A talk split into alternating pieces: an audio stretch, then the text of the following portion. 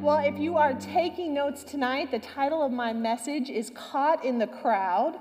Caught in the Crowd. And tonight I'm going to talk about going through seasons where you feel depleted.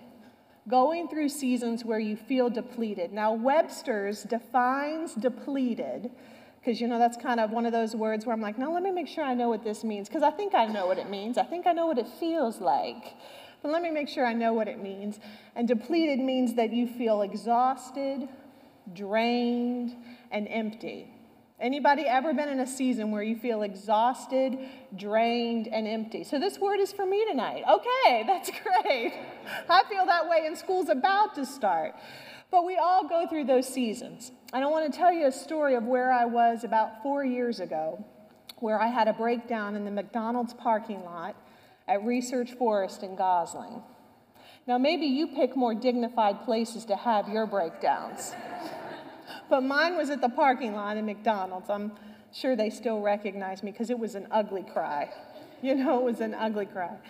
And I was in this place, this is before I'd, I'd, come to work for Celebration Church. I was traveling, I was probably working 50, 60 an hours a week with my career. My husband was traveling. So we felt a tremendous amount of pressure there, deadlines, you know, things we, goals we had to meet, metrics we had to meet. And all of you know what that feels like in your work. That is like a weight. And part of it is your, your calling and your vocation. But in that season in my life, it felt like a millstone around my neck. On top of that, I had a child who just started kindergarten. And if you think you're busy when you have little children, wait till those little children go to school. And I'm like, what is this? We have a spelling test in kindergarten? Hold up. We are in kindergarten. We are learning how to spell. And so I've got this pressure on the school side as a mom. And I'm like, am I doing enough? Is Avery going to do okay in kindergarten? Lord, you've got to help me. And I'm traveling 50, 60 hours a week. And so I feel like I'm neglecting my daughter and not able to care for her in the school. On top of that, I've got a three year old who's in daycare for 10 hours a day because I'm leaving my house at 7 o'clock in the morning and I'm not getting home till 6 o'clock at night. And that's on my mind. On top of all of that, I've got a husband who I would like to see when he's awake. you know, it's like I kind of feel the pillow and I'm like, well, it's warm. I think he was here. I think he was here. but you're just coming and going and coming and going. And so our relationship is feeling that tension because it's everybody's got this piece of me. It's like umbilical cords going in a hundred different directions. And I'm just like slowly but surely feeling like I'm going to shrivel up. And finally, I was taking my kids through a drive through at McDonald's. And I thought to myself, how many, how many times have I been through a drive through this week? I haven't been able to even have dinner with my children. And I'm racing to another meeting, to another event that night.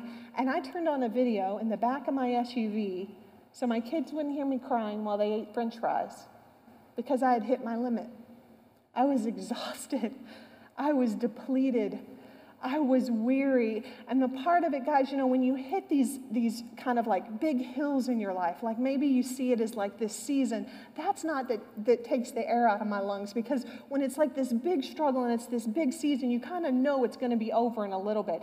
It's the dailiness of life that takes it out of my lungs. And I didn't see an end in sight. And it was one thing after the other, after the other, after the other. And I finally was like, Lord, I got nothing left. I have spun these plates as well as I know how to spun, spin these plates. And God, I got nothing left at the corner of Research Forest and Gosling. Well, I want to talk to you tonight about a word and a scripture that came in my spirit when I was sitting there after I've had my cry, because God is so good. He lets you get your cry out and then He speaks to you, right? And I was thinking about the scripture in 2 Corinthians 6 17, and the first part of that scripture says, Come out from among them come out from among them. And I was like, Lord, what them? Them are very good things. Them are things that I have to do. I have to take care of my family. I have to take care of my husband. I have to take care of this job. You bless me with this position. And the Lord was like, Sarah, you're in a very crowded place and it's obscuring your perspective. Come out. Come out from among them and we need to talk. And I want to talk to you tonight. I want to unpack with you tonight another woman who was in a very similar crowd, and the Lord pulled her out of that crowd, and He met with her, and it changed her life. And so, if you have your Bible, we're going to be in Luke 7. Luke 7 and verse 11. And I'm going to read it tonight from the Amplified Version.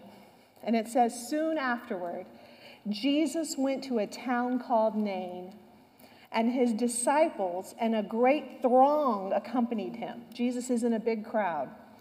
And just as he drew near the gate of the town, behold, a man was being carried out, the only son of his mother, and she was a widow. And a large gathering from the town was accompanying her. So she's in the middle of a crowd.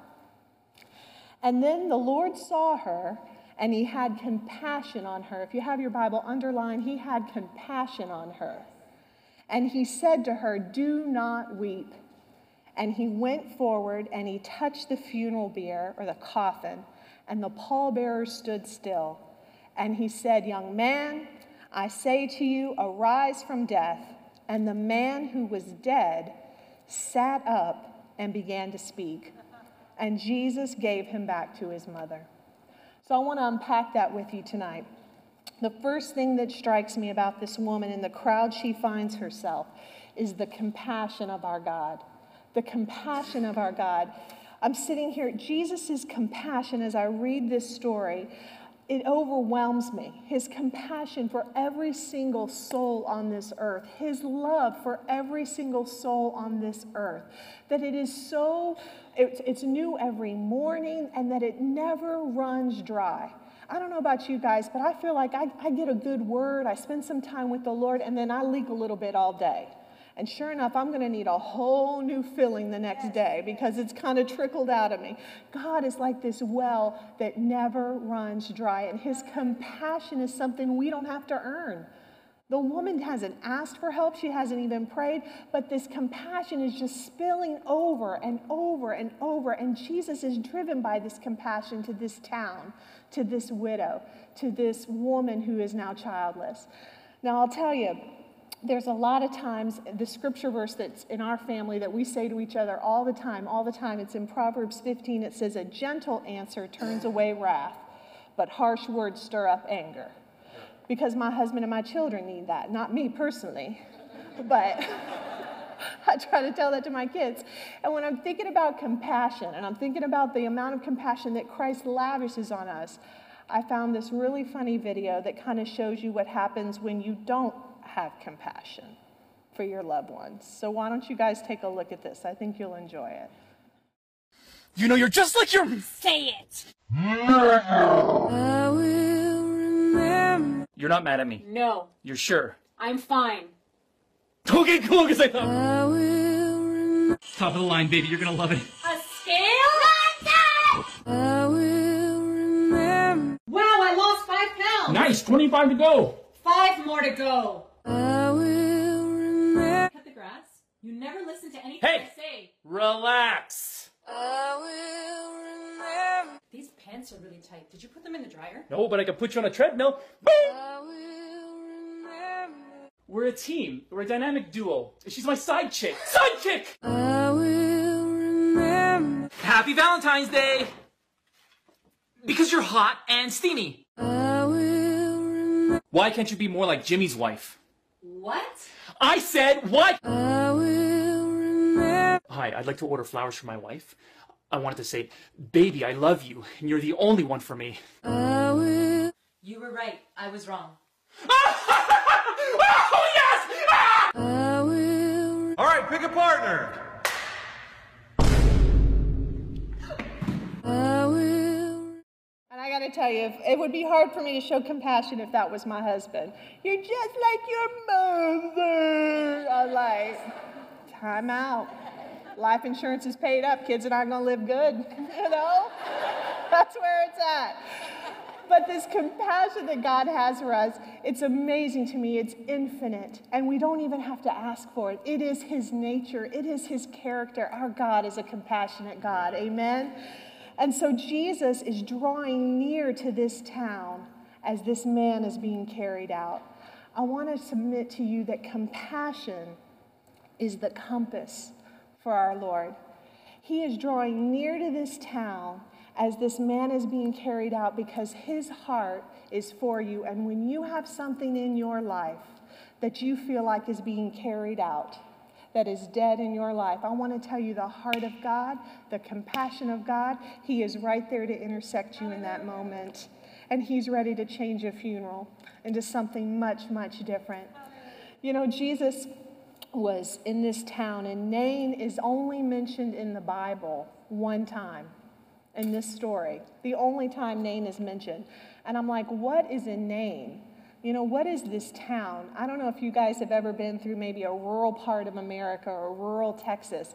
And Todd and I were in deep East Texas, kind of fishing our way up through Kentucky. And we stopped in this town. I don't even remember the name of it, but this is a true story. It had a stoplight and a Sonic and we literally wondered who eats at this Sonic? I haven't seen a single house. This is incredible. You have ever been to a town like that where you're like, where are we? This is truly like, you know, a four way stop. I don't know which way, where do these people live? What do these people do? Well, Nain is a little bit like that. It's not mentioned in the Bible any other time. And I'm like, what drove the Lord to Nain? He's here, he's at the start of his ministry, he's recruiting disciples, he's just getting things rolling, and then he ends up in this town. And I want to submit to you that Jesus came to Nain because one woman needed him a widow, childless woman. And I want to tell you no matter where you are tonight, Jesus knows that you're worth coming to. It doesn't matter where you are, it doesn't matter what you've done. His nature, his compassion compels him to reach out to you and go out of his way to meet with you, just like he met with the woman coming out of the town of Nain. That's the compassion of our God. You know, Jesus had to reflect the Father. John 5 19 tells us that he could only do on earth what he saw the Father doing. You know what? And Jesus is sitting here and he's being driven to meet this woman's need because he's looking in heaven and he sees his Father being driven to meet their needs. He's being driven to do this, this outpouring of who he is, because that's the very nature of God. You know, compassion will reveal your assignment. You know, I meet with people all the time because I'm the director of ministries and they want to get plugged in and they want to get involved at Celebration Church. Now, some people won't make eye contact with me because they're afraid I'm going to recruit them and get them plugged into Celebration Church. But then once that kind of wears off, they're like, okay, she's safe. I can make eye contact with her. She's not going to make me teach Sunday school. But they want to get involved, and they're always like, Well, I don't know where I'm supposed to serve. I'm not sure what I'm supposed to do. And I always tell them, What moves your heart? Compassion will reveal your assignment. You know, when I see the, the uh, I don't know who sings the commercial for the animal shelter commercials, you guys know. I don't know who that's. Is it Cyndi Lauper? Is that what somebody's? Sarah McLachlan. Oh my gosh, how does that song go? Something. Oh, I, the funeral song we just saw, yeah. you know, the big puppy dog eyes. You guys have seen these commercials, the little animal in the cage. Many of you, your hearts are moved by that. You have to do something about it. You, you volunteer your time and your money and you work for the shelter and, and that's your heart. That doesn't move my heart as much. You know, I'm not as necessarily an animal person. I adopted a shelter dog. I have done my part. Thank you very much. I have done my, check that box. We opted to adopt, I promise. But that, that commercial doesn't move on my heart, but it maybe moves yours, and that's how you know that's your assignment. You know, I go to Guatemala and I see a child look at a crayon, and he doesn't know what a crayon's for, and I'm there to do a craft with them on a mission trip, and I realize, oh, I've got to teach somebody, and I'm showing a group of children what a crayon's for. Well, that moves my heart. I want to fit them all in my suitcase and bring them all home and you know, just have a, pass, a passel of youngins right here. They don't speak a lick of English, and that's okay, you know, because that moves my heart. What moves your heart? That's what God's assignment is for you. You may have compassion on someone, and people are like, How can you give that guy another chance? What in the world? La, la, la. And you're like, I don't know. I just have this compassion for him. I want to tell you something that compassion is the very nature of God, and it's not cultivated in our flesh. When you feel compassion, it is Jesus Christ pouring himself out on you so that you can extend that to someone else. That's all it is. You know, when you feel that tug, when you want to do more than just feel sorry for somebody, oh, that's too bad.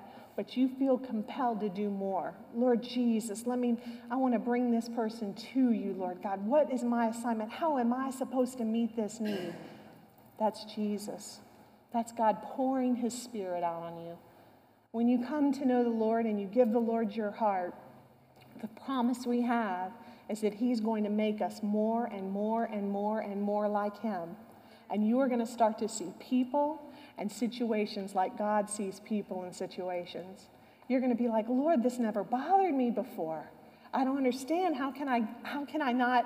This is just not right. I got to do something about this. I've, I've never had this problem before. And you're like, wait a second. That's a little bit more of my heart that's like Jesus. Wait a second. This is a little bit more of my assignment on this earth that's being revealed to me. And it all starts with compassion. Amen. Amen. Amen. Well, Max Lucado, I just finished reading this great book. It like rocked my world. His book is called Before Amen. And I would tell you if you're looking for a good little like read, it's not going to take you long at all. It's a good read. It's called Before Amen. And there's so many truths in that book, but one that stuck out to me was when he wrote, "You are never more like Jesus when you pray for someone else." I got to tell you, I am very quick to take myself to the throne, and we should pray for ourselves. Amen? We should ask the Lord to heal us and to forgive us, and there's a place for that. But I got to tell you, when I get dialed in and the Lord brings your face to my mind and I start praying for you, it is like supernatural. It's like now I'm in the spirit. Now I'm understanding prayer. Now I see where Jesus, I'm getting that, that compassion flowing through me and I'm starting to understand, okay, this is why you had to walk all the way to Nain for one woman because I'm having to pray for this one family who I've never even met more than 10 minutes. But Lord, you brought their face to me, and now I have to intercede for them. And I want to encourage you you are never more like Jesus when you pray for someone else. It will rock your world. I want to encourage you give it a shot. Give it a shot. You will walk in a way you never thought you could. So, the first thing about this story is we're unpacking it is the compassion of God, it strikes me. And the second point I have is that compassion always leads to action. Compassion always leads to action. You know, when the Lord saw this woman, he went up to her and it says he had compassion on her. So that's the first thing that drives him, we just talked about. And it says he said to her, Do not weep. Now I got to tell you, when I read that, I'm sitting there going, Now wait a second. If anybody has the right to weep, it's a lady who's already buried her husband and now has buried her only child. We know from theologians that a woman without any type of male heir, her prospects in life were pretty bleak. You guys remember the story of Ruth and Naomi? and how the brothers died and the husband died. And you have these three destitute women who are just looking at each other, the daughter in laws and the mother in law, and they're like, What are we going to do? And they end up gleaning in the fields picking up the straw that and the grain that the harvesters have left behind, which is sort of like begging. There was a provision in biblical times for people who couldn't grow their own crops, or you know, it was sort of like food stamps in Bible times. You could go behind the laborers and pick up the grain that they had dropped. And so this woman is just in the same situation that Ruth and Naomi and Orpah find themselves. She's got no prospects. She is not just devastated, she is hopeless. She does not see a way out. And I got to tell you, he walks up to her and he says, Do not weep. I want to submit to you that sometimes when Jesus comes to you, he comes to you with comfort first before any of your circumstances change. And in the natural, you're going, What are you, are you kidding me? Lord, do you see the man I live with and you're telling me do not weep? Lord, do you see the bills I'm trying to pay and you're telling me it's going to be okay and you're going to be my provision? Lord, are you serious? Do you see how far my children are from me? How, how I'm trying to reconcile to them and you're telling me to take hope and comfort?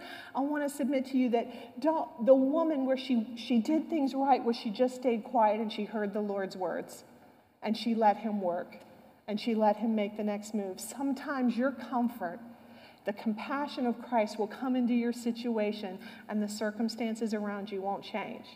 But you can receive that comfort. You can know that peace in that moment. And then just wait on the Lord to do what the Lord does best. Just wait on the Lord to do what the Lord does best. Sometimes it's hard for us to receive the comfort of God because we're sitting there like, it's not different. It's not different. He is not changing, Lord. He is not changing. He is not changing. I got a scale for my birthday. He is not changing. And it's hard for us, hypothetically speaking, to receive the Lord's comfort and His wisdom because we are waiting on circumstances. Well, sometimes you need to rest in Him and let circumstances take care of themselves. Let Him be the Lord of those. So Jesus walks over to this woman and He says, Do not weep. And I'm like, Lord, why? How could you say that to her? How could she respond to her? And it reminds me of when I take my kids to go get like an ice cream. And my kids love a dip cone from Dairy Queen. Anybody here love a dip cone? That's that is heaven to me. I've been eating clean for three weeks, and I have purposefully not driven by a Dairy Queen because I love me a good dip cone, you know? It's like old school. But the dip cone is like encased in chocolate, and if you make one false move, it's like, it's gone. It's gone. And so I remember my kids were new to dip cones, made one false move, and my kid had a dip nothing. he had himself a cone. And he's like, Owen's crying. He's like, oh the one lick and it's all gone. And I, I this. This is not fair. And he's so crying. And the first thing I say to him is, don't cry, don't cry. Have you ever said that to your kid? They break the screen on their iPhone. Oh, I can't believe I can be able to text my friends. This is crazy. You're like, don't cry, don't cry. You know, or something happens, a flat on their bike, you know, or they ding the door. You know, there are all of these different things, and you say, don't cry, don't cry, because you know what? As the mom, as the parent, as the dad, you can fix that. You're like, sweetie, don't sweat this. A dip cone's a dollar. Mommy's got lots of dollars. we're going to get this fixed. And I feel like there's a part of God's nature that He's just like a dad. And He's like, don't cry about this. Don't cry about this. I can fix this. I've got this. I can fix this for you. Don't cry about this. Don't weep. Don't weep. I've got this. And sometimes we just have to rest in that. I love the scripture that it says, if you, being evil, know how to give good gifts to your children, how, can, how is God, who is holy, how much more does He know how to give good gifts to His children? And so when God tells you, He says, do not weep, I know that that comfort that He brings us is resting on the, the knowledge of who He is as Savior, as provider. So He looks at that woman and He says, do not weep. And then the next thing He does is He takes that action, because compassion leads to action. And He walks over and He touches that coffin. And He speaks to that young man and He says, live. When Jesus touched the coffin, it registered to the woman what he meant by don't weep. His first, his second action made sense of his first action. She's sitting there, she's like, Don't weep. Do you know I put a man in the ground? Do you know I have no prospects for provision? You're telling me not to weep. And then in the next moment, he reaches over and makes the thing dead in her life come to life. That's our God. His compassion always leads to action. I want to tell you tonight that the heart of our God, the character of our God, is to meet you right where you are, to meet you right in the middle of the situation that you find yourself, and not just say, don't weep, but He wants to turn that thing around for you. He wants to touch that area of your life that you have given up on. The crowd is around this woman and they are carrying her son out. Everybody has handled this problem for her, but one man, her Savior, is going to come and He's going to touch this problem for her. And I don't know about you, but when I was in the parking lot of the McDonald's, having my ugly cry, overwhelmed, I did not have a life. Life had me and was sitting on my chest and making it very hard for me to breathe. I was overwhelmed and depleted. And the difference was that I had all of this stuff touching my problem. I had thoughts and strategies, and I was doing all these good things, but only one thing my Savior could touch my problem and make it live. He could show me a way forward. He could show me truly what it was to live with Him, touching that thing and making it come alive. You know, there are some things in your life that you may feel like are you're in this crowd, this this mourning and this wailing. And I want to want to submit to you too. The one thing that strikes me about our God is that he was able to spot the woman and he had never been in that town. He never went back to that town. He didn't even know why he was on the way to Nain. But he knew that a mother's tears are a lot hotter than all those other mourners' tears. He could spot her. He went right up to her and said, Do not weep. And I want to submit to you tonight that God sees the tears that you cry on your pillow. He knows the things that you whisper to him that nobody else knows. He knows the things that you won't even tell your husband or your wife or your spouse. It's between you and God. It's so tender that you're like, no, only the, only the Creator can know this. He knows that, just like He knew who that woman was in the crowd. And He's going to come right up to your doorbell and He's going to ring it and He's going to say, Do not weep. Let me touch this thing. Let me touch this thing for you. All of those mourners, and He could lock eyes on the one that He was there for. You're in a room full of people tonight, and His eyes are locked on you. He knows what you need in this very moment. He knows where you're at and He wants to do something about it. Amen? That's the nature of our God. So I want to challenge you to give Jesus a shot at your problem. You know, there are things in your life where you're like, it doesn't matter how hard I work, there's always more month at the end of our paycheck. It doesn't matter how much I invest in this relationship, Lord, it just keeps coming back to me dead. It doesn't matter how many strategies, how many books I read, how many different times I take a bite at this, it's not changing. I want to give you a challenge tonight to give Jesus a shot at your problem. Give him a shot at it. What do you have to lose? What do you have to lose? Give Jesus a shot at your problem. You know, Isaiah, if you'll come up and maybe play for me a little bit. I want to I want to read the last part of this verse. It's in actually verse 16 and 17. It says that once Jesus had returned the son to the mother, it says that the crowd recognized God and started to praise him. They said, A great prophet has appeared among us, and he has visited his people in order to help them, care for them, and provide for them. Amen. I want to encourage you that if you've got this area in your life that you just can't get, get, get any movement on it, you feel like, Lord, there's nothing left for it. I've got, I've got to have something, but Lord, I've carried it as far as I can carry it. I want to encourage you to give it up to God. Because I want to tell you, at the end of the day, the people around you are going to recognize God. They're going to be moved by the way He moves in your life. And they're going to say, wait a second, how did that dead thing come to life in her? Wait a second, I have to get a piece of that. I was carrying that coffin. I know that guy was dead as a doornail. I got to get a piece of that. It says in the next verse, this is Jesus just getting started in his testimony. The next verse said, Word spread of him throughout the region. Because there's something about hope. There's something about when Jesus touches an area of your life that the word spreads like wildfire. You know, tonight, if you'll stand with me, I'm going to just pray and close here in a bit. My question tonight for you is very, very simple What's consuming you? What's consuming you? The widow at Nain was consumed by her son. She had him lost. She had no husband. She was consumed in this grief. And Jesus, and his compassion, was able to meet that need because he was able to touch the thing that was consuming her. And I want to ask you, and I'm going to ask the Holy Spirit to bring it to your mind right now because the word tells us that he brings all things to our remembrance and teaches us all things. What is consuming you? Because what's consuming you, God has compassion for. What's consuming you, God has compassion for. You know, my kids have, have kid worries. They're consumed about who their fourth grade teacher is going to be on Monday, consumed with it. Oh, mom, I don't know. What if I get the mean lady? I don't know. They're consumed with it. And I know that God cares about the things my kids care about. And He cares about the things that are consuming you. And He's willing to go out of His way to pull you out of the crowd and do something about it if you'll give him the shot, if you'll give him the chance. You know, the character of our God is compassion. I love the verse in Psalm 149 9.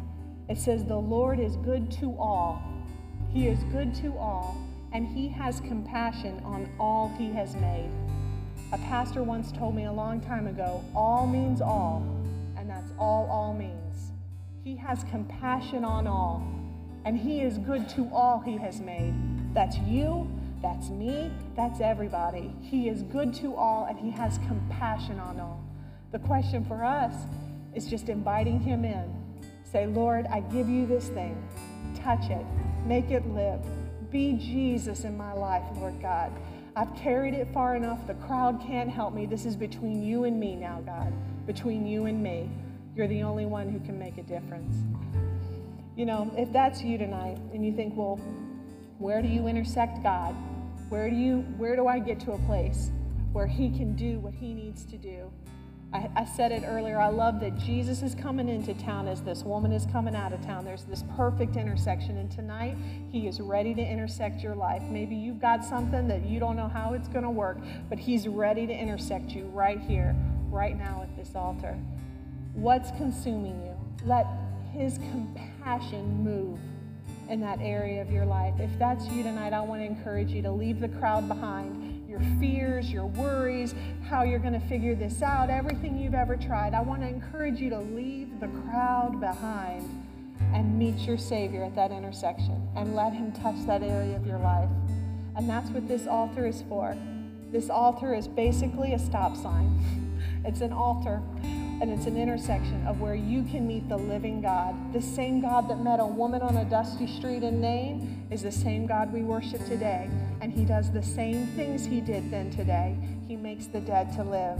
And if that's you tonight, I want to encourage you to get out of that crowd, get out of that crowd, get out of that crowd, and get in this altar.